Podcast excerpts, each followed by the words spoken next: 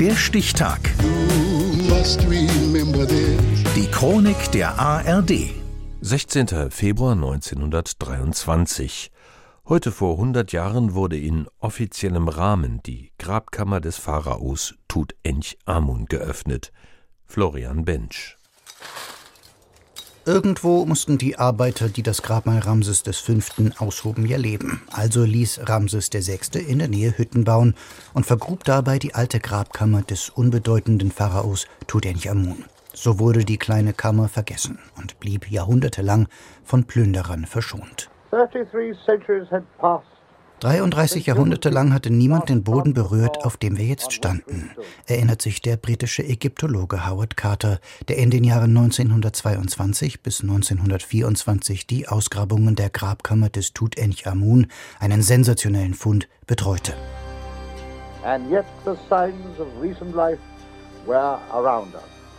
Und doch, überall Zeichen des Lebens, eine Schale halb gefüllt mit Mörtel, eine geschwärzte Lampe, Holzspäne achtlos fallen gelassen.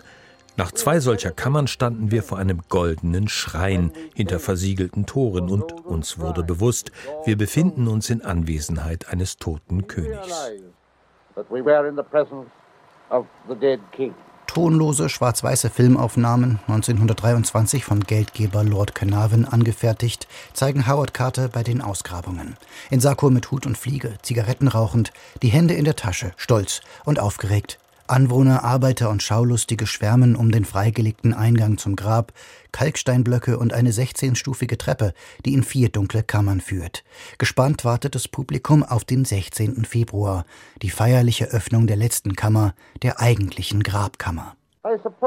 Doch muss auch ich zugeben, dass ich, wie so viele Ausgräber, voller Staunen und auch Scham bin, eine solche Tür zu öffnen, welche vor so vielen Jahrhunderten von frommen Männern verschlossen und versiegelt wurde. Überall das Glitzern des Goldes, schreibt Carter in einem Bericht. Ritualdolche, goldene Sandalen, Statuen, ein Thron, eine Anubis-Figur aus Holz, tut endlich Amuns 100 Kilo Goldsarg, und die weltberühmte Totenmaske. Sie wird zum Symbol einer weltweiten Ägyptomanie, die Carter in den 1920ern lostritt und die Jahrzehnte andauern sollte. Rundfunkreporter aus der ganzen Welt reisen nach Ägypten. Wir befinden uns in der Grabkammer, man nennt sie auch Königskammer, deren Wände ganz mit Granit verkleidet sind. Und dann das Echo. Dieses Bauwerk, dieses Grab Sie werden auch dann noch als stumme Zeugen der Geschichte am Rande der Wüste stehen, wenn wir längst nicht mehr sind. Der Jahrtausende tote Pharao beeinflusste Mode, Musik, Design, Architektur und Raumausstattung, schreibt die Ägyptologin Annika Kolster-Sommer über die Jahre nach der Graböffnung. 5398 Einzelteile und Artefakte werden aus dem Grab entfernt.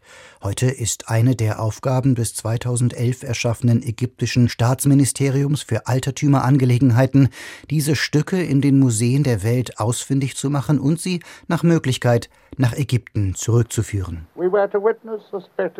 Wir wurden Zeugen eines Bildes, dessen Wunder und Pracht nur wenigen lebenden Menschen zuteil wurde erinnert sich Ägyptologe Howard Carter an die Öffnung der Grabkammer des Tutanchamun am 16. Februar 1923, heute vor 100 Jahren.